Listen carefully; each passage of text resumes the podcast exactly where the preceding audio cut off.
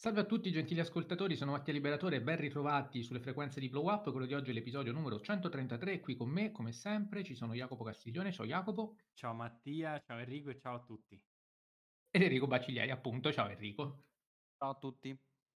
Ora che ci siamo salutati anche noi, possiamo iniziare questa splendida puntata dedicata, vediamo come esce, noi auspichiamo sempre al meglio, eh, dedicata al, um, al, cinema di David Fincher. Non analizzeremo tutti i suoi film naturalmente, peraltro abbiamo già parlato di Mank, quindi Fincher non è nuovo in questo podcast. Una delle primissime puntate del podcast um, è stata dedicata proprio a Mank oltre che a Quarto Potere, eh, che con Mank naturalmente qualcosa a che fare ce l'ha. E ehm, quest'oggi ci occupiamo di uh, tre suoi thriller, nello specifico Seven nel 1995, Zodiac del 2007 e The Killer del 2023. Sono tre thriller che abbiamo selezionato che hanno diversi aspetti uh, in comune perché hanno qualcuno che uccide, come peraltro spesso accade eh, nei thriller. Um, in Seven e Zodiac c'è un serial killer, in The Killer invece c'è un sicario, comunque ci sono tante uccisioni, uh, ci saranno delle indagini, ci sono tanti aspetti tipici del genere che adesso piano piano andremo a sviscerare, partendo proprio da Seven, un film che, uh, se vogliamo, ha coniato anche un certo tipo di thriller, ha fatto scuola nel genere, eh, quindi ha diversi aspetti importanti, è, già abbastanza storicizzato, è un film eh, del 95 ma comunque già datato, e, ehm, mh, almeno per quanto riguarda questi aspetti, e ehm, mh, se pensiamo per esempio alla saga di Saw, ecco, eh, adesso in sala è uscito il decimo capitolo, però eh, il, l'assassino di questa saga riprende molto dall'assassino di uh, Seven, interpretato da um, un agghiacciante Kevin Spacey, che però appare soltanto alla fine. I protagonisti, invece, uh, ovvero il detective Mills e uh, il detective più anziano e disilluso Somerset, sono interpretati rispettivamente da Brad Pitt e Morgan Freeman. Um, cioè, appunto, il film si sviluppa sulle, sulle indagini di, questa, di questo serial killer che uccide in base eh, a quelli che sono i sette peccati capitali. Quindi dopo i primi cinque, questi omicidi eh, stanno proprio a punire questi, questi peccatori, eh, ne rimangono soltanto due, ovvero l'ira e l'invidia che in un modo molto particolare andranno a consumarsi nel finale. Cominciamo da Enrico per sapere cosa pensa di questo film, che peraltro ha ricevuto anche una candidatura agli Oscar come miglior montaggio. In effetti il montaggio è una delle cose più interessanti secondo me di Seven. E lo dico perché poi gli altri film invece sono tutti eh, senza, senza, né premi né candidature agli Oscar e questo forse è un altro aspetto che eh, volendo si può, si può, considerare per l'anno di Fincher, non lo so, comunque Enrico a te la parola per il film. Vabbè, The Killer vediamo se non avrà candidature, nel senso che eh, non sono ancora uscite, quindi non lo sappiamo ancora. Però è uscito a Venezia a mani vuote, come Zodiac è uscito da Cannes a mani vuote. Beh, sì, però comunque vediamo. Ehm, in generale eh, Seven, ehm, una cosa particolare è che è uscito proprio nel 95, stesso anno di eh, I soliti sospetti, eh, che è un film che tra l'altro anch'esso ha un colpo di scena e hanno anche una cosa in comune, i due colpi di scena. Non la dico perché sennò eh, questi sono due dei- di quei film in cui i colpi di scena veramente sono costruiti a regola d'arte. Eh, quindi magari qualcuno che non vuole patire degli spoiler, tra l'altro mi sa che Mattia ancora non l'ha recuperato, i soliti sospetti, eh, o sì, non lo so. Confermo, confermo, non l'ho visto. Eh, quindi non lo spoilerò. Ehm, però mh, mm, in generale sono due film costruiti eh, con proprio una, una, struttura veramente solida e che in quegli anni, negli anni 90, veramente stava cambiando completamente eh, il genere thriller. Eh, qui secondo me si tratta davvero di un film sensazionale per il carisma che hanno i personaggi. Eh, non sono personaggi, tra l'altro, eh, incredibilmente profondi, eh, cioè sono meno profondi di quanto sembri a una prima, a una prima vista. Eh, nel senso che alla fine, se ci pensiamo, è il solito buddy movie in cui c'è eh, il personaggio, quello un po' più ribellino, eh, che nella fattispecie era un giovane Brad Pitt, che collaborerà un sacco di volte con, con Fincher, e poi invece Morgan Freeman che invece è la persona un po' più saggia, un po' più vecchia e quindi insomma che ha un'esperienza dalla sua, quindi insomma in generale non è che sono personaggi incredibilmente eh, gran scritti. E poi c'è il solito villain che quello sì ha fatto scuola, eh, in cui eh, ha degli ideali, crede fermamente in delle cose, si sente il prescelto eh, da Dio, eccetera eccetera.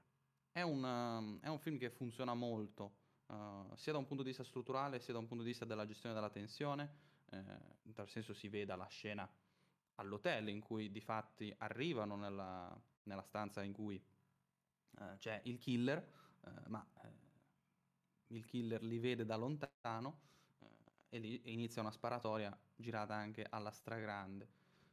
Il montaggio è eh, brillante non solo perché eh, gestisce secondo me benissimo luoghi interni e luoghi esterni attraverso anche una fotografia, secondo me quella sì veramente notevole, d'altro canto c'è un signor direttore della fotografia, Ehm, quindi insomma, secondo me è un film che funziona alla stragrande eh, e che per, è uno dei film più rappresentativi degli anni 90, sia in termini di estetica, sia in termini di mh, scrittura eh, e poi anche per comunque gli attori che eh, in quegli anni eh, stavano portando prove attoriali sensazionali tra cui anche Kevin Spacey, che tra l'altro lo, lo si ricorda sempre, non era nei, nei crediti, eh, proprio per essere più convincente il, il colpo di scena.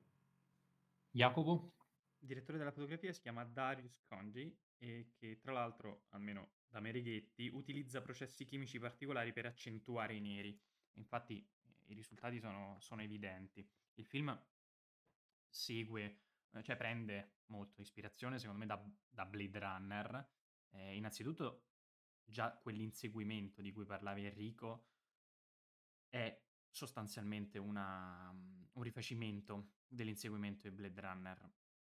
E poi eh, la città eh, di New York, che in realtà è Los Angeles, ricorda quella di Blade Runner, ricorda anche un po', se vogliamo, Gotham City, eh, anche per eh, il contesto di, di, vizio, di violenza eh, che, che vediamo durante tutto il film.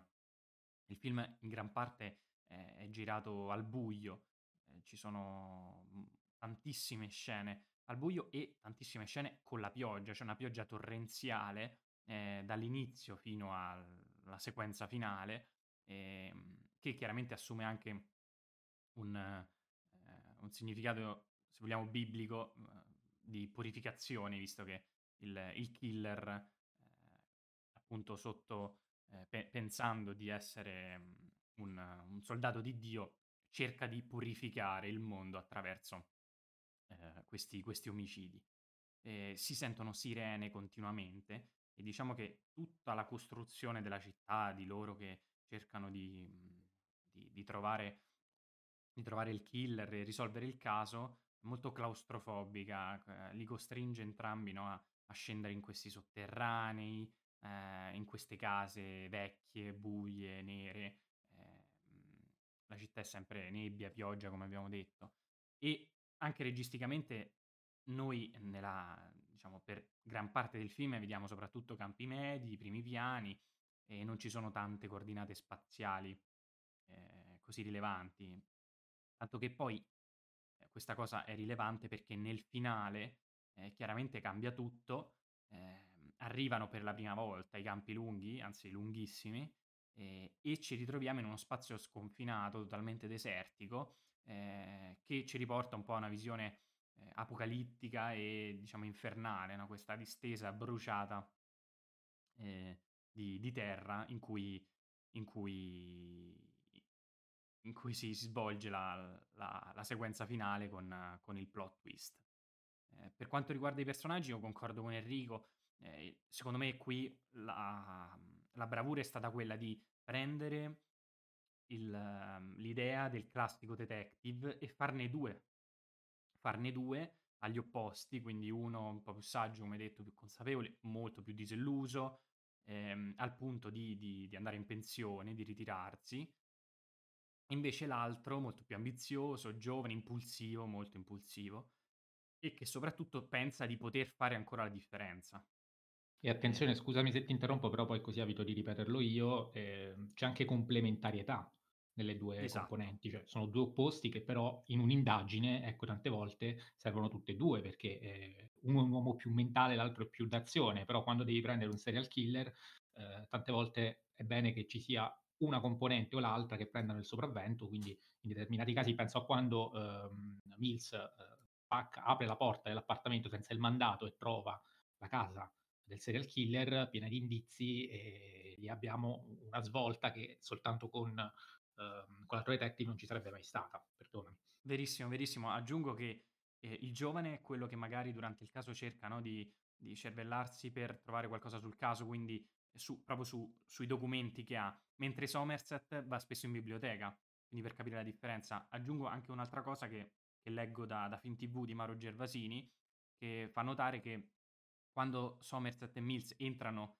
nella casa di John Doe, eh, Somerset segue la traccia scritta, segue i diari del killer, mentre il secondo, più giovane, istintivo, sceglie la traccia fotografica, quindi le immagini, eh, le foto che vengono, che, sca- che scatta quando, quando, è fotografo. Ehm, quindi sono anche due modi di pensare e questo secondo me eh, funziona e ri- rispetta un po' quello che diceva Enrico, cioè non sono due personaggi così profondi, ma sono perfetti, complementari, uno, incast- uno che si incastra con l'altro e riescono a, a, raccontarci due visioni del mondo che poi sono quelle, eh, sono quelle che, che, vediamo alla fine. Eh, tutto questo chiaramente in un quadro drammatico eh, della, della, società a cui eh, che Fincher cerca di, di, di rappresentare, no? una società in cui non potrei mai far nascere un figlio, dice, mh, dice anche Somerset, eh, raccontando il suo passato, eh, dove chiaramente la violenza sembra, sembra l'unica o comunque la prima arma per, per, riprendersi un proprio momento, per rispondere a, e rimanere a galla, ecco. In questo, secondo me, i, i due detective, salvo, salvo una sola volta nel film, rischiando proprio di morirci, Ehm, è vero che ricercano attivamente una, un, una soluzione per risolvere il caso, però sono molto passivi rispetto al, um, al serial killer, cioè chiaramente aspettano la sua prossima mossa, aspettano le indagini di laboratorio, aspettano la corrispondenza del DNA. Ehm, il tempo è totalmente controllato da, da John Doe, dal killer, e il tempo è importante visto che il film viene ambientato in sette giorni, Ehm, e questo scandire del tempo viene proprio controllato dal killer perché in sette giorni lui ehm, uccide teoricamente un, un killer, eh, un, una vittima al giorno, anche se non è precisamente così. Ehm, loro invece sono molto più inermi in questo.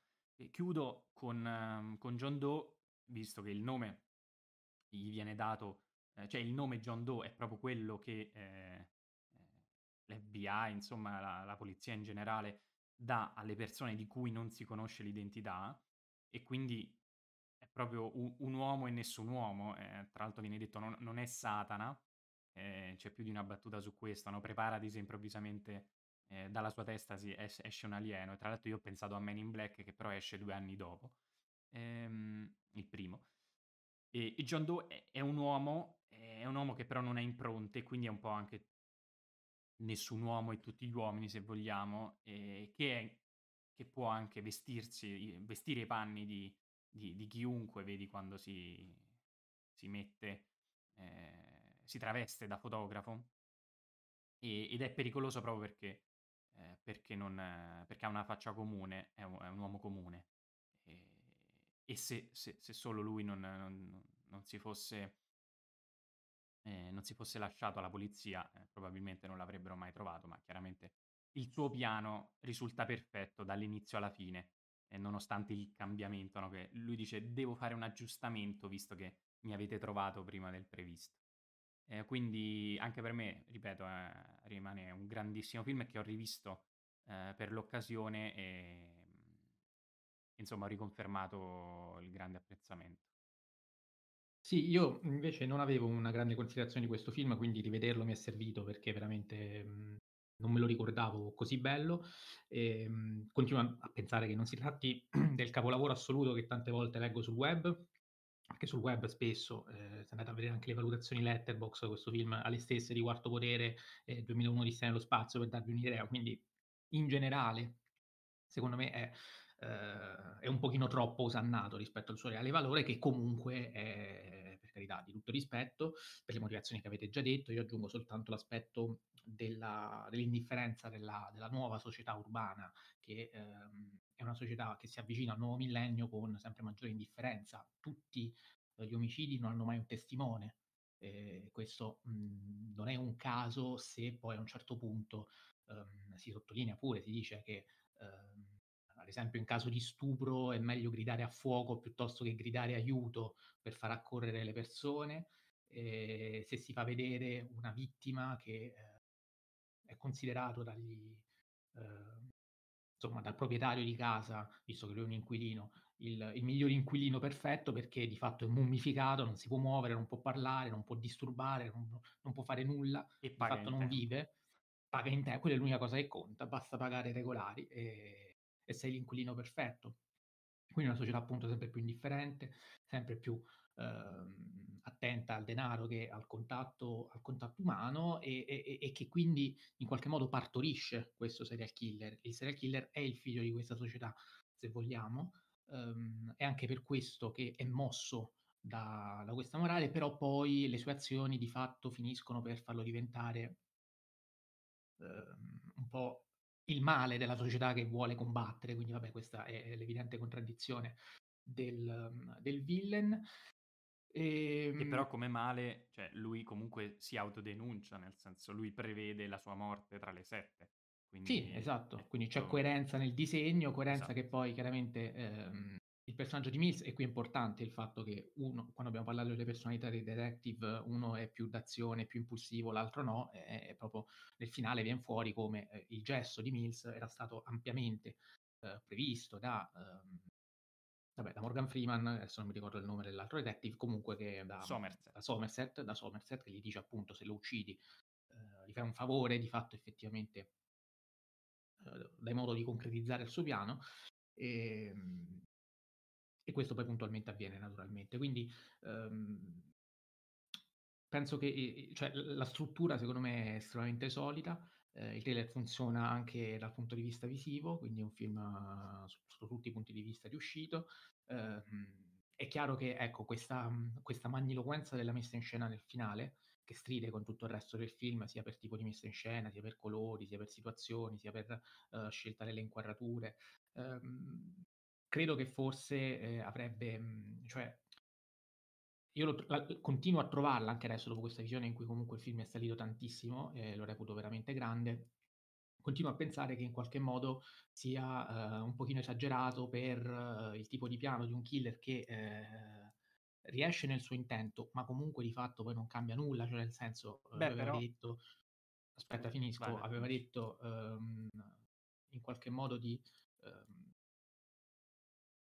come dire, uh, aveva detto di, uh, che non voleva, ecco, che sua, che, che dopo qualche mese tutti si dimenticassero dei, dei, delle sue azioni, che quindi suo, le sue gesta diventassero un semplice fatto di cronaca come tanti. Ecco, io dopo la fine dopo il gesto finale non ho l'impressione che la società sia cambiata, non ho l'impressione che questo gesto possa in qualche modo aver influito. Eh, penso che nonostante la, la, la, buona riuscita del piano, la società sia rimasta perfettamente la stessa e dopo qualche mese nessuno ne abbia più parlato e sia rimasto tutto così. Eh, questo perlomeno è, credo sia il, il più grande piccolo problema, forse del film. Scusami Jacopo. No, no, no, scusami tu, eh, hai ragione, è chiaro Ehm, se vogliamo però la, l'eredità che lascia è cinematografica, ora no, non c'entra col, col, film, però... No, no, quello eh, sicuramente, quello sicuramente, eh, assolutamente. Però tutta questa portata biblica, i sette giorni, i sette omicidi, cioè tu, ecco, tutto questo... Eh, è intrattenente, lui... basta, sono d'accordo. Eh, eh, eh, sì, questo forse è il più grosso limite. Enrico, vuoi aggiungere qualcosa? Sì, eh, che è una cosa interessante, eh, oltre a quella che, insomma, appunto dicevo prima della, della differenza tra i due detective, la cosa più bella è che però oltre a questo si può dare una lettura cinematografica, nel senso che eh, Brad Pitt rappresenta il cinema postmoderno, di cui Fincher è uno dei più grandi rappresentanti, invece eh, Somerset, quindi Morgan Freeman, rappresenta più un cinema classico, in particolare il noir, eh, lo si nota anche nelle movenze. Eh, guarda caso, non credo sia un caso che poi eh, Brad Pitt sarà il, un noto collaboratore di Fincher, in particolare in un altro film incastrato secondo me nella sua epoca come Fight Club. Eh, quindi ecco, secondo me mh, questa è una cosa affascinante perché dimostra proprio come Fincher sia un- un- uno dei registi postmoderni più memorabili, eh, insieme a ovviamente tutti i registi degli anni 90 come Tarantino, eh, Wes Anderson, Nolan, Paul Thomas Anderson, eccetera, eccetera. Non so se voi avete questo film in Blu-ray, io però ce l'ho, l'ho visto in quel, in- nell'edizione quella della, della Cecchi Gori, che per carità è, è veramente bellissima, quel- il nuovo, il nuovo restauro è fatto da Dio. L'unica cosa che ci tengo a dire, la nota a margine, non prendetelo per i contenuti speciali e per gli extra perché quelli fanno cagare, sono proprio un minuto di intervista a ogni attore protagonista e, e fine, quindi veramente brutta, brutta, brutta. Da quel punto di vista, sul piano invece del, del restauro è veramente assurdo. Peraltro, credo che il film sia presente su Netflix, non, non so se l'ho detto, eh, non so neanche se è vero. No, sta su. Prime. Ah, su Prime Video era, ok. Mentre su Netflix è presente Zodiac, eh, il film del 2007, è andato in concorso a Cannes, che però appunto è uscito ehm, senza, senza premi. È un film, anche questo, un thriller. ehm, qui invece eh, siamo più indietro nel tempo, visto che eh, è tratto da una storia vera. Ehm, il film è ambientato tra il 1969, se non vado errato, il 4 luglio, il primo episodio che vediamo, del 1969, ehm, e va avanti fino al, insomma, un po' per tutti gli anni 70, eh, quindi è mm, anche molto lungo, oltre che come durata, anche come proprio tempo della storia. Eh, anche qui c'è un, un serial killer che però, a differenza del serial killer di Seven, che uccide secondo una, merali- una moralità e uno schema ben preciso, qui eh, lo schema salta, anzi, una delle caratteristiche forse più accattivanti di questo, di questo killer è il fatto di eh, uccidere in modo anche un pochino anarchico, senza seguire troppe, le senza seguire troppe regole, senza seguire schemi, ehm, e mandando comunque degli indizi, divertendosi a mandare degli indizi alla polizia e ehm, ai, ai giornalisti, soprattutto qui c'è, se vogliamo, una doppia indagine, sia eh, giudiziaria che, eh, che giornalistica, che viene che si svolge in parallelo, che eh, a volte è fatta di eh, aiuti reciproci, altre volte invece di, eh, di disturbi reciproci. Questo è anche un altro, eh, un altro problema con- da cui ecco, Fincher magari ci dà un'idea anche di cosa sia, ehm, di cosa sia la, la società, ecco, anche dei mass media, eh, come sia influenzata a sua volta dai mass media, visto che la California in quel periodo era assolutamente nel panico, ehm, ma di come anche i mass media, ecco, di come- del potere che hanno i mass media sia dal punto di vista di eh, portata generale eh, sulle masse, eh, sia per quanto riguarda il tipo di influenza che possono avere su un'indagine, nel bene e nel male. Visto che è proprio un giornalista che alla fine riprenderà in mano eh, un caso che sembrava ormai dimenticato, ehm, scriverà anche dei libri e da cui appunto eh, Fincher trarrà questo film. Ehm, l'assassino in questione ha ispirato anche nel 1971 il film ehm, Ispettore Callaghan, il caso Scorpio è tuo, che qui viene puntualmente citato. E c'è anche la, la premiere in cui appunto si va al cinema ehm, a, vedere, a vedere questo film. Cominciamo, scusate la, la pausa, ma stavo riflettendo su chi doveva parlare per ultimo, credo Jacopo, quindi cominciamo da Enrico. E dunque, per me è un film molto molto bello, ehm, anche questo, perché è un film che ragiona tantissimo sul, ancora una volta, secondo me, sui personaggi, su- sulla struttura. Eh, Aspetta un attimo, modo... aspetta un attimo perché c'è arrivata una domanda, così magari rispondi pure a quella, da Riccardo Cattai. Quale spunto per farmi piacere Zodiac? Perché la prima volta che l'ho visto mi ha deluso, quindi ne stai Ecco, parlando la bene, struttura. cominciamo. La struttura eh, è un fi- film dalla struttura secondo me solidissima, perché ehm, innanzitutto è un film in cui ci sono dei personaggi che per quanto ancora una volta non sono personaggi eh, tanto profondi, ma sono quel tanto che basta e soprattutto carismatici da grandi attori, eh, tutti attori che tra l'altro in un modo o nell'altro sono presenti nel Marvel Cinematic Universe, ehm, chi più importante, chi meno. Eh, e eh, sono personaggi che eh, ti ricordi, probabilmente anche a distanza di, di anni.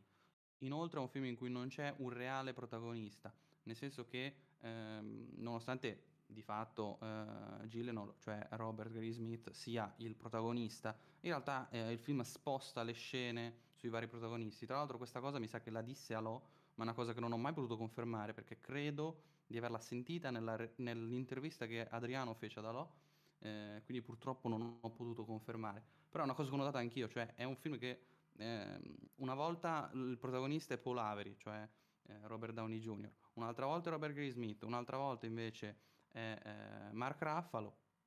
Insomma, ogni volta il personaggio protagonista cambia in base alla situazione, in base alla scena, in base all'omicidio. Um, inoltre è un film che, eh, nonostante abbia un problema, secondo me, cioè il fatto che è ambientato in una valanga di, eh, di anni, eh, c'è il problema che bisogna sempre dare queste didascalie.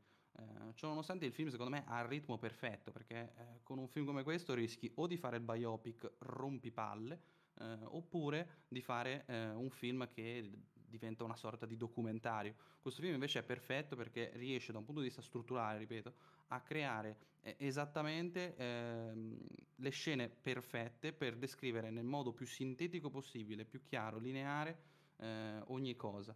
Inoltre, la cosa più affascinante è il fatto che comunque è un film furbo da un punto di vista di... Ehm, diciamo che riesce perfettamente a mettere nei panni eh, tutti i personaggi. Eh, anche noi, seco- cioè almeno io, sinceramente, ci sono cascato quando ho visto ehm, che di fatti sembrava che eh, eh League fosse mh, mm, eh, Zodiac e poi in realtà eh, sembra che non lo sia e poi in realtà, per come si sviluppa il film, probabilmente era proprio lui il killer dello Zodiaco. Tra l'altro è un, un, un film molto ehm, affascinante eh, anche per come eh, dipinge eh, tutti i problemi dell'essere umano eh, e soprattutto come eh, dipinge i problemi della contemporaneità, ehm, nonostante sia un film ambientato negli anni 60, e questa è una cosa eh, interessante, quasi come a dire che i problemi poi della vita sono sempre quelli da sempre.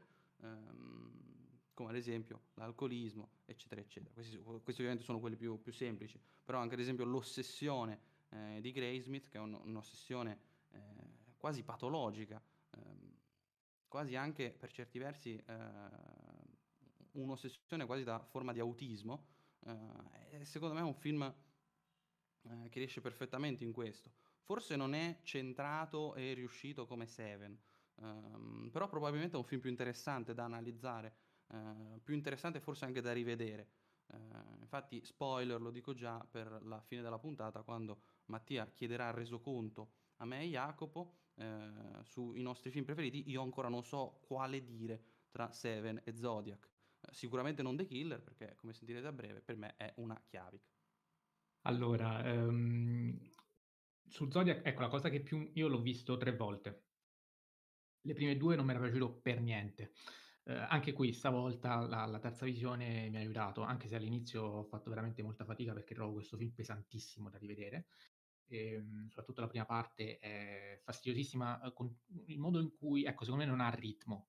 Te lo dico subito, io, Enrico. Tu hai parlato del problema dei cartelli, eh, ma c'è un abuso dei cartelli, cioè a volte si utilizza ogni cambio scena, c'è il cartellino che cioè, posso capire quando passano mesi, quando passano anni, ma quando passano due ore è una cosa priva di senso e all'inizio ci sono di continuo questi cartelli che oltre al tempo che è trascorso ti dicono anche il luogo. E il luogo nel corso del film magari si ripete e abbiamo imparato a conoscerlo, quindi che siamo nel Chronicle di San Francisco, di San Francisco nella, cioè, non è che ogni volta che eh, torniamo nella, nella, redazione di quel giornale c'è bisogno del cartello che mi dice dove siamo, penso che alla quindicesima volta, visto che il film si ambienta in, sì è vero, tanti posti, ma si ripetono, più o meno sono sempre quelli, ecco, lo spettatore abbia capito, sappia riconoscere, ed è veramente, veramente fastidiosa questa continua ripetizione. Penso poi che la coralità inevitabilmente eh, non aiuti all'approfondimento dei, dei, vari, dei, vari, personaggi, che per carità ci viene detto quanto basta, però eh, vista anche la, la durata, eh, secondo me eh, approfondire non avrebbe guastato, almeno approfondire qualcuno. Um, è un film che invece uh, si prende i suoi tempi per uh, mettere un pochino tutti e dedicare un, una sezione di film a ognuno dei coprotagonisti, se vogliamo dirla così, visto che Gyllenhaal diventa importante soltanto nell'ultima parte del film, che forse poi è anche quella più memorabile. Um, il problema credo sia anche, eh, cioè un problema perlomeno che ho avvertito, credo sia anche quello che eh, Arthur, uh, Arthur Lee Allen, il serial killer,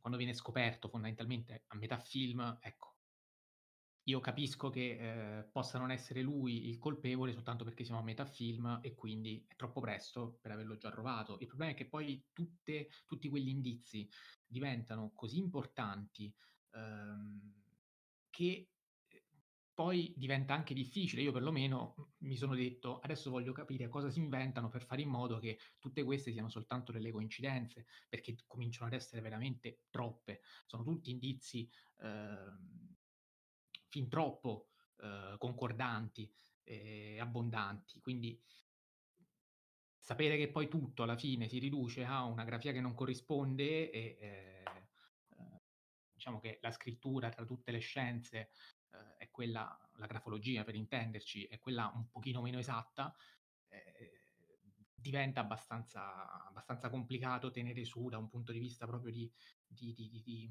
di costruzione della tensione l'impianto narrativo del film. Quindi io credo che nonostante tutti i pregi che tu hai già eh, abbondantemente eh, menzionato, ecco, su, su, questi aspetti io non sono d'accordo. Resta un film comunque importante, resta un film che riflette anche sul cinema oltre che sui mass media, visto che ehm, il killer è un cinefilo, si ispira a dei film e, ehm, e, a sua volta poi il cinema si ispirerà a lui, quindi eh, c'è, anche, c'è, anche, questo gioco, l'abbiamo visto col caso di Callaghan, ma l'abbiamo visto anche con questo film, proprio Zodiac, e questo secondo me è un aspetto interessante su cui riflettere e per me non c'è paragone, credo che uh, sicuramente Seven è superiore rispetto, rispetto, a Zodiac, che resta comunque tutto sommato un film, un, un buon thriller, solido, ma con dei problemi.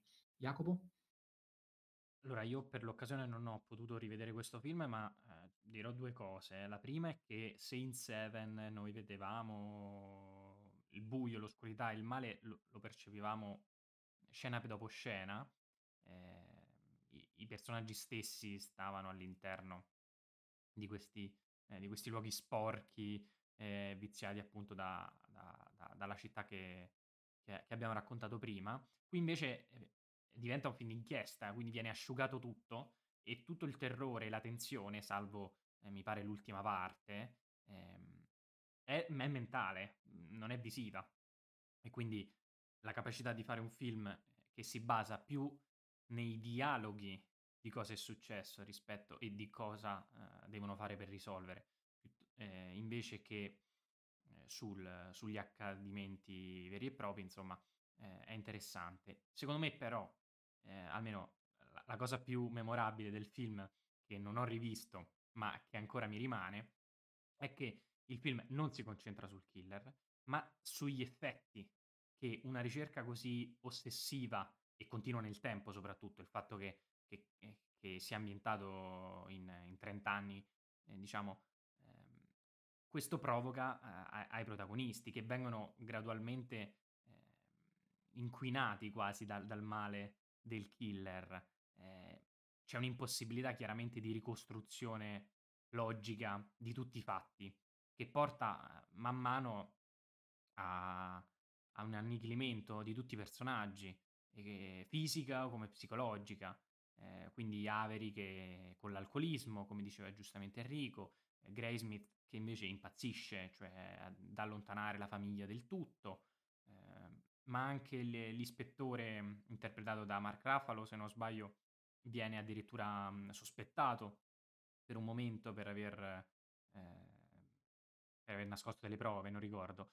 Eh, insomma, c'è un bisogno di trovare una verità eh, che però li porta a un'ossessione, li porta a uno smarrimento totale con la vita reale, ehm, che è però indipendente da, dal caso Zodiac. Eh, è, una sconfitta che chiaramente parte dal, dal, killer, che forse incarna quindi questo fallimento dell'uomo, questa impossibilità di controllo, mh, mm, ma mi chiedo, cioè se in Seven veniva detto nel finale eh, questo è un bel mondo e vale la pena lottare per esso, ehm, qui può diventare questo è un bel mondo, vale la pena lottare per esso, a patto che però questa lotta no, non ti consumi, eh, perché ti può consumare a tal punto da da, da rovinarti la vita e non ne vale la pena forse. E chiaramente Fincher è un regista che si dedica all'ossessione dell'uomo eh, fin, dal, fin, dal, suo primo film, eh, fin da, da, da, Alien 3 sotto commissione, e sia in Seven che in Zodiac, sia in Killer, chiaramente l'ossessione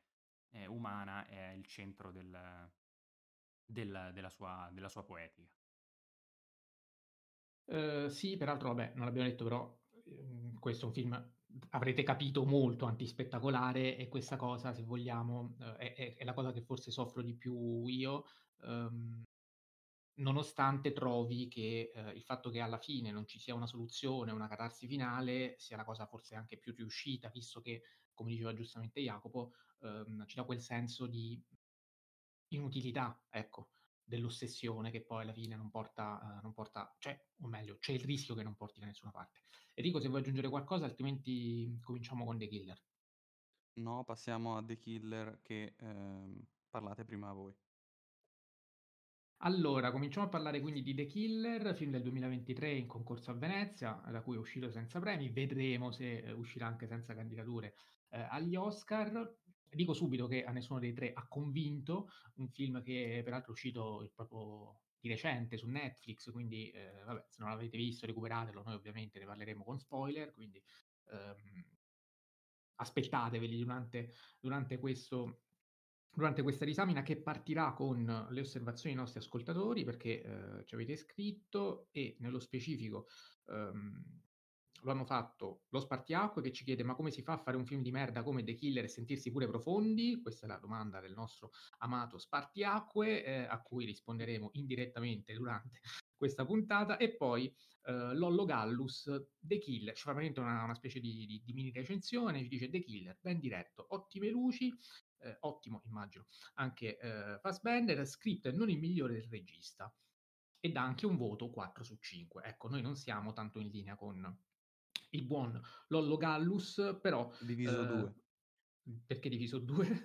4 diviso 2. Ah, scusa, vabbè, forse non sono neanche così cattivo per quanto mi riguarda. Adesso avremo modo di litigare anche andando d'accordo. Questo ovviamente è un elemento che contraddistingue questo podcast e fino adesso eh, non, non, è stato fatto. Mm, sicuramente ci sarà modo ora con The Killer perché? Perché il film tratta di un metodico sicario professionista eh, che eh, sembra infallibile e a un certo punto però fallisce, a un certo punto praticamente all'inizio, e questo fallimento reca delle conseguenze abbastanza gravose perché ehm, in qualche modo gli si vendicano eh, malmenando quella che capiamo essere, intuiamo essere eh, una, sua, una, sua, compagna. Eh, a quel punto comincia quindi una storia di, eh, di, di vendetta. Ehm, lui che era sempre stato così distaccato, metodico, professionale, eh, mai empatico e si ripete continuamente, ehm, ma veramente continuamente, con un voiceover veramente sovrabbondante, attieniti al piano, gioca d'anticipo, non improvvisare, non fidarti di nessuno, combatti solo se sei pagato per farlo. Questa frase la sentiremo tipo 50 volte nel corso del film, ecco, e, e, e, se la ripete quando soprattutto il piano inizia a non esserci, inizia un pochino a rincorrere piuttosto che ad anticipare, inizia quindi anche ad improvvisare um, e, e, inizia a combattere anche se eh, non è pagato per farlo. Um, le contraddizioni sono, sono evidenti e um, rendono questa storia un po' una classica, se vogliamo, storia di vendetta. Se avete presente qualsiasi film con Liam Neeson in cui gli fanno un torto e ammazza tutti, ecco, un po' la piega che prende The Killer di base è questa qui ed è la cosa che ci ha lasciato tutti, Ma magari. perplessi. Ma Beh, magari. Vuoi cominciare tu, Enrico? No, no, no, continuate voi. No, l'unica differenza è che qui eh, cioè, è totalmente antispettacolare, al contrario invece dei film con Liam Neeson, tutto qui. Che fanno cagare, no, per carità di Dio. Ecco, adesso non cominciamo con questi... queste... non, non, non, sono minimamente d'accordo. Comunque, Jacopo, comincia a parlarci tu di questo film. Se vogliamo, è un John Wick asciugato di tutta quell'azione sovrabbondante, videoludica. E cosa resta John Wick se ci togli tutto? La, l'installazione fotografica. Quindi, peggio mi sento, vabbè, stiamo diventando sempre per essere buoni alla fine. Più cattivi. No, allora, c'è un problema qui secondo me. E il film inizia con questo voice over, okay, quindi capiamo che che, che c'è un killer fas, interpretato da Fassbender che è molto metodico, che, mm, che è perfetto, c'è, c'è, un pippone di 15 minuti su di lui che appunto, come ha già detto Mattia, eh, tenersi al piano, no? empatia, bla bla bla. Poi però fa un errore così banale, così banale, che giustamente Francesco Lò ha eh, rivelato come un errore non forzato, eh, richiamando al gioco del tennis, no? Perché è un errore che fa per sua colpa, eh, rivelando in realtà che quindi lui non è metodico, perfetto, paziente, bla bla bla bla bla bla. Ehm, quindi in quel momento parte la risata. Allora pensi che questo film sia una parodia, magari, ehm, magari lo fosse stata, perché, perché a questo punto il killer inizia, eh, inizia questa storia di vendetta, eh, un po' alla John Wick, eh, in cui però non, eh, noi non, non interessa niente di nessuno, eh, non ci interessa sinceramente di lui, non ci interessa della sua compagna che noi non, venia- non vediamo, quindi no- non si prende il tempo, eh, Fincher, di, eh, perché non è quello il suo scopo, di eh, raccontarci il loro rapporto e poi eh, farci vedere la sofferenza che, che lei, a cui lei viene sottostata. Semplicemente è una sorta di danno collaterale da cui parte la, tutto, tutto il film. Il film quindi è ridicolo dopo questi 15 minuti eh, perché non si capisce qual è, eh, quale sia il, il, il punto del, del personaggio. Eh, lui continua, cioè inizia e continua per tutto il film questa storia di vendetta che è più o meno ripetitiva, incontro del personaggio, ehm, diciamo piano eh, per ucciderlo, eh, magari conversazione, poi piano per ucciderlo, eh, ottenimento di qualcosa, boom, viaggio successivo, eh, nuovo personaggio, bla bla bla. Così per 3-4 volte fino all'epilogo.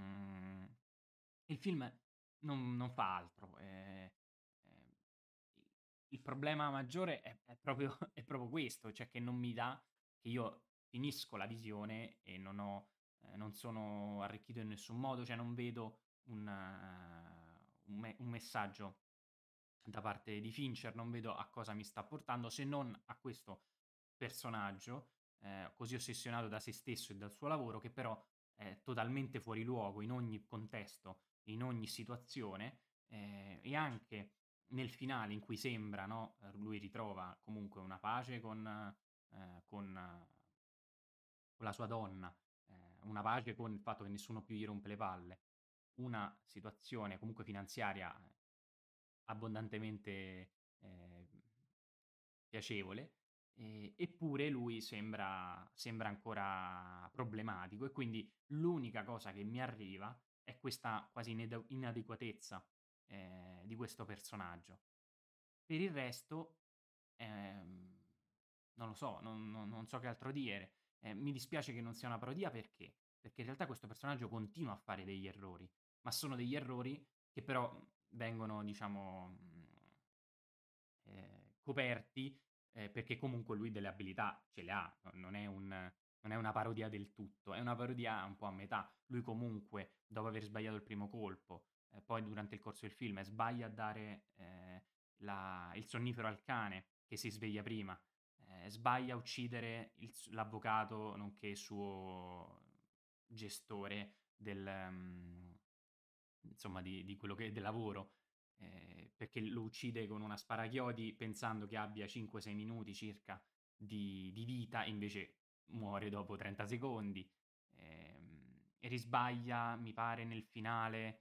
Eh, non ricordo, è un film che ti dimentichi molto velocemente. Madonna, adesso non ti ricorda colpa del film. Non sei tu che c'è la memoria del cavolo, no? Eh? No, no, no, probabilmente, probabilmente sono io, però è un film che non, non ha...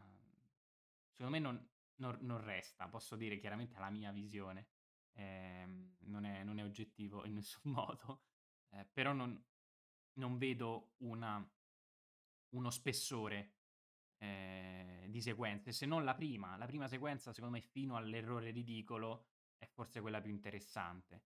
Eh, però da lì in avanti, almeno io, mi sono trovato molto in difficoltà e in noia. Però, vai, vai. però va ricordata la, la recensione di cui abbiamo parlato fuori onda, ovvero quella di Giulio San Giorgio, che ehm, visto che David Fincher è un autore e non è Gino il panettiere, come dice giustamente Enrico e come avrà modo di dire a breve lo stesso buon Enrico, ehm, è giusto, è sacrosanto ricordare la sua recensione Gino il panettiere è più bravo. Ecco, cioè, invece... Cioè, che Gino il panettiere ha, ha, girato L'ombra del dubbio, eh, che è superiore a questo film. no, vorrei ricordarlo questa roba. Benissimo, poi, poi, ce la spieghi. Va bene, comunque, dicevo, ehm, The Killer, quindi è un film di David Fincher, è un film che continua a fare un certo ragionamento sulla società, in questo senso è coerente rispetto a Seven e Zodiac, visto che anche qui c'è la società egoista, ognuno per sé, cane mangia cane, sopravvivono soltanto i più forti e il protagonista, se vogliamo, è il figlio di questa società che già Fincher da, dal 1995, forse pure prima, ehm, aveva iniziato a, a, condannare i suoi film. Oddio, qual è il primo film di Fincher? Alien, Alien. 3, e, non so se lì c'era questo discorso. Comunque, vabbè, lasciamo stare.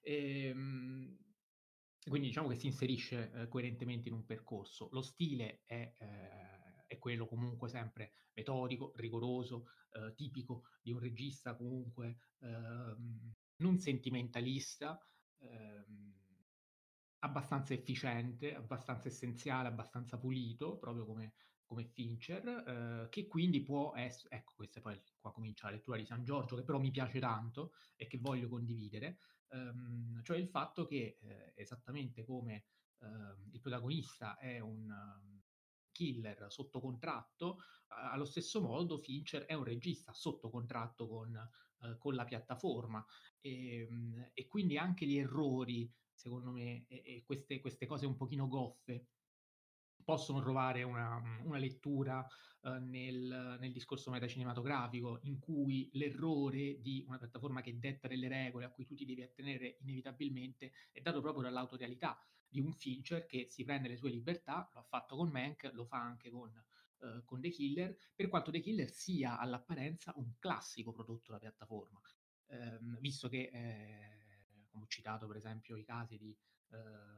I film con Liam Neeson, Io vi troverò per citare il meme famoso, eh, ma anche quelli di John Wick se vogliamo, per quanto siano più spettacolari, roboanti, eh, eccetera, eccetera, eccetera. Questo è molto più pulito, silenzioso, ehm, antispettacolare, come piace a Fincher, di qui appunto l'errore, l'incidente, ehm, che si inserisce in un canone che eh, però ehm, Fincher secondo me si diverte in qualche modo a, a, prendere in giro. Quindi a me il film non è piaciuto, ci tengo a sottolinearlo, però dopo aver letto San Giorgio ehm, voglio, mm, cioè, mi ritrovo in queste parole, mi piace, mi piace la sua lettura e, e, quindi mi piace anche poter riuscire a salvare un film d'autore che eh, non è diretto da Gino il panettiere e quindi merita queste letture, merita queste possibilità, merita questi spiragli. Enrico.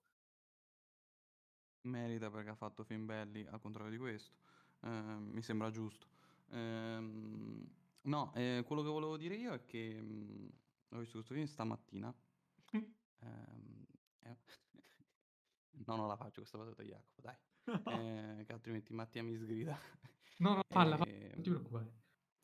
No, vabbè, stamattina mh, mi sono alzato, eh, mi ero completamente dimenticato che dovevo vedere The Killer sono sceso a fare colazione e dovete sapere che io sono un grande appassionato di cioccolata calda. Eh, ho preso l'accio bar, gusto classico, rigorosamente. E, niente, eh, dovete sapere che io adoro la cioccolata calda densissima, cioè voglio quasi che sia un budino, ok? E, e oggi ho, sono riuscito a dosare il latte nella maniera più perfetta possibile, non si dice più perfetta ma fa lo stesso, e ho fatto la densità ideale, proprio perfetta. Ecco, voi direte, e questo che cazzo c'entra con The Killer? Beh, un motivo è il fatto che mentre facevo colazione, mentre stavo godendo questa assoluta, densa, buonissima cioccolata calda, mi sono ricordato di vedere The Killer. E la seconda è che questo aneddoto è molto più interessante di tutto ciò che vuole dire The Killer, ehm, perché è un film veramente eh, che esaurisce quello che vuole dire dopo 25 minuti 30 se vogliamo stare proprio abbondanti. Eh, come diceva giustamente Jacopo, è un peccato che non sia una parodia. È un peccato che non sia una parodia anche in virtù di ciò che dice San Giorgio. Eh, San Giorgio secondo me eh, cade in un problema. Cioè nel, nel, momento in cui, se questo fosse il primo film di, di Fincher per Netflix, io sposerei anche in pieno questa lettura. Peccato che Fincher ha diretto quel capolavoro che è Mank che è tutto il contrario di questo film, letteralmente tutto il contrario di questo film. Cioè, allora, o oh, Fincher è un genio assoluto, e allora io eh, mi pente e mi dolgo per tutti i miei peccati, e del fatto che ho sottovalutato questo incredibile testo cinematografico, ehm, oppure si tratta veramente di un film che se l'avesse diretto appunto Gino Panettiere, ma Gino Panettiere, è, come, come, dico sempre, è il regista che dirige i film modesti dei, dei, grandi registi. Questo non è modesto, questo è brutto, è un'altra cosa. Ehm, cioè, L'ombra del dubbio appunto di Hitchcock è molto più bello di questo film, ma non scherziamo. Ehm, Furore è molto più bello di questo film, ma non scherziamo. Ehm, non un furore, scusate, il traditore, ho sì. sbagliato. Ehm, e quindi, cioè, secondo me, eh, quando andiamo ad analizzare questi film, eh, dobbiamo prendere in considerazione che un regista può sbagliare, è un essere umano, poretto. Perché lo dobbiamo divinizzare? Che sembra che non può sbagliare un film. Ho appena commentato su Facebook dicendo che è un film abominevole e, e, e giustamente mi si sta sgridando sul fatto che ho usato un termine forte, che è lo sguardo di un regista. Io, cioè, cosa me ne frega che è lo sguardo di un regista? Cioè, anche perché poi dovremmo dare il beneficio del dubbio a tutti, non ai grandi registi. Eh, mi dispiace questo. Cioè, eh, non, è, non, è, giusto per definizione. Cioè, eh, quindi, eh, o diamo il beneficio del dubbio a tutti. Quindi a eh, Nia Da Costa che ha diretto The Marvels ehm, e anche, non mi ricordo qual è il film, Candyman, era, non mi ricordo. Sì. Ehm, eh, allora, o diamo il beneficio del dubbio a Nia Da Costa e a David Fincher e a Stanley Kubrick, oppure non lo diamo a nessuno. E quindi se Nia Da Costa fa una chiavica, lo diciamo, e se, De- e se David Fincher fa una chiavica, lo diciamo, che male c'è? Eh, sono entrambi esseri umani, eh, u- probabilmente uno avrà fatto più bei film, l'altra invece no, eh, chi se ne frega. Cioè, eh, non è che siccome The Killer è brutto, eh, allora ciò squalifica che Seven sia un gran film, che Fight Club sia un gran film, che The Social Network sulla fiducia sia un gran film, ehm, eccetera, eccetera, eccetera. Oltretutto, peraltro, si parla con me, che adesso non voglio fare il principio di autorità, ma io credo rispetto a molti cinefili di aver approfondito pure l'aspetto videoclipparo e pure l'aspetto televisivo, non del tutto quello televisivo purtroppo, cioè, mentre invece molti probabilmente hanno visto solo i film, perché ricordiamoci, la, la regola numero uno del cinefilo è vedere solo il cinema, perché il resto dei media non esistono, cioè, allora cerchiamo un attimo di ampliare lo sguardo. Se un film è brutto, non succede niente, basta ammetterlo e basta. Questo è un film che, tra l'altro, tra le altre cose, e questa veramente dimostra l'ipocrisia della cinefila, usa quel cazzo di filtro giallognolo orrendo che viene usato per il Messico, per tutto il Sud America, per l'America Latina. Sempre quel filtro giallognolo che tempesta le produzioni Netflix, lo fa David Fincher e improvvisamente il film ha una bella fotografia, bello questo, bello quell'altro. Cioè, allora, o fa schifo la fotografia del film Urendo eh, di Netflix che non si caga nessuno e fa schifo anche quella di The Killer, oppure forse davvero dobbiamo metterci l'anima in pace e The Killer è un film brutto, non succede niente, ripeto.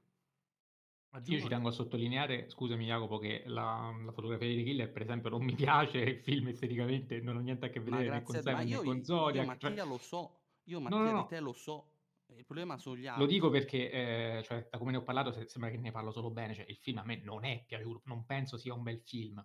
Penso tuttavia, eh, per rispondere alla tua domanda, Enrico, cioè o salviamo tutti o non salviamo nessuno, che ci siano dei compromessi, che ci siano le vie di mezzo e ci sia quindi la possibilità di provare a dare anche questo tipo di letture, quindi autoriali, ehm, quando abbiamo di fronte a un autore che de- ha- alle sue spalle ha già dei film e quando fa un film nuovo proviamo a leggere il film nuovo nell'ambito dei film che ha già fatto. Questo nel bene o nel male, se Nia Costa ha fatto un solo film, oppure un regista X, un film all'esordio, noi non possiamo non attenerci a quello punto. Se c'è dell'altro, nel bene o nel male, credo invece possa essere interessante, in taluni casi almeno, quando c'è un discorso autoriale ehm, di mezzo, con tutte le concezioni che il discorso d'autore comporta, ma su questo già mi sono soffermato in quel video su David Corromini e non voglio tornare sul punto perché sennò apriamo un vaso di Pandora. Però se ci sono questi presupposti per poter considerare un regista un autore, credo possa essere interessante, stimolante e anche utile valutare l'opera rispetto alla complessità della filmografia. Questa poi è una cosa su cui io e Enrico litighiamo ultimamente, cioè litighiamo, non è che litighiamo per carità di Dio, però la vediamo diversamente e non, non ci metteremo certo d'accordo oggi però per dire anche a chi ci ascolta che eh, insomma ognuno poi la vede un pochino come vuole, ciò nonostante The Killer non penso sia un film riuscito, può essere un film interessante, ecco. se accogliamo alcune letture, nulla di Ecco, più. hai centrato il punto, e qui rispondo brevemente. Cioè, il punto è, se un autore ha dimostrato di esserlo, e ci mancherebbe altro, ci sta il compromesso, eh, dobbiamo però anche riconoscere all'autore che ci saranno opere più riuscite e meno riuscite, e questo lo fanno tutti, bene o male. Cioè, Certo. ehm, il problema qual è? È quando però un'opera che, ripeto, non fregherebbe a nessuno se non l'avesse girata con l'autore, diventa quasi magicamente interessante perché riusciamo giustamente a stimolare delle letture, ma letture che provengono da altri film più riusciti, più convincenti, più apprezzati, eccetera, eccetera. Ora, non dico quindi che il film debba fare cagare per forza, ci mancherebbe altro, non sono così stronzo. Ehm, però dall'altro lato gradirei che invece eh, non è che il film debba piacere per forza perché l'ha diretto Sua Maestà David Fincher, perché eh, David Fincher non è che siccome ha diretto The Killer non lo caccherò mai più nella mia vita. Non sono così scemo, fortunatamente, quindi eh, The Killer mi ha fatto schifo, chi se ne frega. Eh, il prossimo film eh, lo attendo eh, e spero che sia un filmone come ha dimostrato più volte di saper fare. Quello è il punto. Assolutamente. Vabbè, io d'altronde ho parlato male di Zodiac, quindi figuriamoci se non posso parlare male, soprattutto di The Killer, ci mancherebbe altro. Jacopo? Volevo aggiungere una cosa extrafilmica, che questo film debutta a Venezia insieme a un altro film che parla di sicari, che è Hitman, di Richard Linklater, eh, di cui non ho potuto parlare, ma che fortunatamente sono riuscito a vedere mh, in anteprima a Roma con la proiezione, diciamo, con le proiezioni speciali che portano il, il festival e la mostra del cinema di Venezia il festival di Cannes in alcune sale di Roma e Milano e forse anche Bologna. E, mh, qual è il punto? Il punto è che accanto, mettendo accanto questi due film, eh, Richard Linklater chiaramente ne esce vincente perché riesce a prendere in giro eh, il genere e riesce a prendere in giro il, il ruolo del sicario e quindi ancora di più questo film, se visto eh, in parallelo in- a, a quello di Linklater, ne esce, ne esce davvero sconfitto. E no- non dobbiamo fare una gara, chiaramente, però eh, è interessante come a distanza di eh, anni, cioè se partiamo anche da, da Melville ehm, con le samurai, eh, i film con sicari ci, ci sono da sempre, appunto. eh, arrivati nel 2023 ci sono due proposte, eh, una quella di Linklater, una quella di David Fincher. Trovo che una, quella di Linklater, sia molto più interessante, molto più, ehm, se vogliamo, anche rivoluzionaria, che ribalta i ruoli, che gioca con il genere. Qui mi sembra invece che, che- che si sia fatto troppo poco. Va bene, e vediamo mh, cosa ne penseranno poi anche i nostri ascoltatori nel corso del, del- del- del tempo. eh, che, che ho detto? Telespettatori, vabbè, sono ubriaco, scusate, i nostri ascoltatori e basta, non lo so che sto dicendo, sono stanco. Comunque, ehm, non so se Enrico ha qualcosa da aggiungere, ma penso che possiamo chiudere anche qui la puntata dopo aver detto la nostra classifica dei film migliori. Enrico? Sì, Enrico. Ok, Enrico ci dice di sì dalla regia visto che sta cominciando a laggare. Jacopo, comincia a dirci tu quali film, cioè metti in ordine eh, questi film, cioè dici cosa preferisci tra Seven e Zodiac, insomma. E non avendo rivisto Zodiac di recente, dico Seven. Anche io dico Seven Zodiac The Killer, eh, Enrico invece Vabbè, a ci... sto punto, a sto punto faccio il giochino eh, Ecco. che fa Mattia e Jacopo. Cioè, siccome voi avete detto Seven, io dico Zodiac. Giusto, onesto, perfetto. I nostri ascoltatori invece hanno preferito Zodiac con il 54% dei voti, quindi una differenza anche abbastanza ampia rispetto a Seven, che prende il 40% dei voti, ma attenzione perché The Killer comunque eh, con il suo 6% si porta a casa un risultato che per me è assurdo che ci siano persone che comunque preferiscano The Killer a Seven e Zodiac, però intanto esistono e quindi eh, chissà che, ecco, noi dobbiamo forse rivalutare nel tempo questo film che comunque su Film TV ha una media di 6.7 e ha qualche stroncatura, ci mancherebbe altro, però un sacco di Manca sette. Mazzarella. Ah già, vabbè, quello poi abbassa la E, e media. Mazzarella, e. Mazzarella ha già detto epic fail nella sua, nei suoi Triangles of Sadness. Vabbè, non, non avevo dubbi, eh, voglio dire, questo come giusto che sia, mi permetto di dire, considerate le valutazioni di Mazzarella, quindi aspetteremo il prossimo numero per vedere calare a picco questa, questa media. E, la prossima puntata non sappiamo di preciso su cosa sarà. Ah no, lo sappiamo perché è quella del compleanno? No. No, No, no, no, no, non è ancora quella del compleanno. Allora, facciamo così. Vi diremo come al solito nel corso della settimana ehm, l'argomento della prossima puntata che è ancora in forse perché ci sono ospiti che ballano. Ehm, la successiva però attenzione perché in occasione del compleanno di Blow Up tornerà la classifica dei 20 migliori film del decennio e nello specifico, dopo esserci occupati degli anni 10, degli anni 2000, degli anni 90, ci occuperemo per il quarto Ehm, cioè per il terzo compleanno e quindi per la quarta volta, visto che la, primi- la primissima puntata del podcast è stata dedicata proprio a questo tipo di classifiche, a, questo, a questa top 20 Vogliamo, vogliamo ripetere chi, chi ha 80. vinto i primi classificati di queste tre classifiche. Allora, i primi classificati sono stati Paul Thomas Anderson, con il ovviamente, filo nascosto, Paul Thomas Anderson, ovviamente, con il petroliere, e non mi ricordo chi ha vinto l'anno scorso. Clint Eastwood con gli spietati. Ah, gli spietati ha vinto? Ah, avevo il dubbio tra Mann con Hit. Ma- Mann secondo, mi pare. Ah, ecco, ok. Eastwood, quindi vedremo chi si porterà a casa gli anni 80. E, mm, niente, quindi a Non questo Kubrick, punto sicuramente, perché io e Enrico Ridley Scott. non è detto. così. Vabbè, io invece confido nel buon Stanley, naturalmente. Vedremo, vedremo, tanto avremo modo di, di scannarci. Vabbè, se, Eh, se, siamo già due contro uno. Ecco, hanno già deciso, quindi a posto, a posto. Nessuna Eh. Ottimo, mm, Shining non sarà in prima posizione. Perfetto, perfetto. E non E- credo Full Metal Jacket, visto che Full Metal Jacket è inferiore. Eh, va bene, comunque eh, non, non anticipiamo troppo e ringrazio e saluto Jacopo Castiglione. Ciao Jacopo. Ciao Mattia, ciao Enrico e ciao a tutti e grazie per averci ascoltato. E via Fellini, sempre. Grazie per averci salutato. Saluto e ringrazio Enrico Bacciglieri. Ciao Enrico. Ciao a tutti, grazie e viva David Fincher e anche le sue opere brutte. Bene, saluto e ringrazio tutti voi. Ci sentiamo il prossimo lunedì.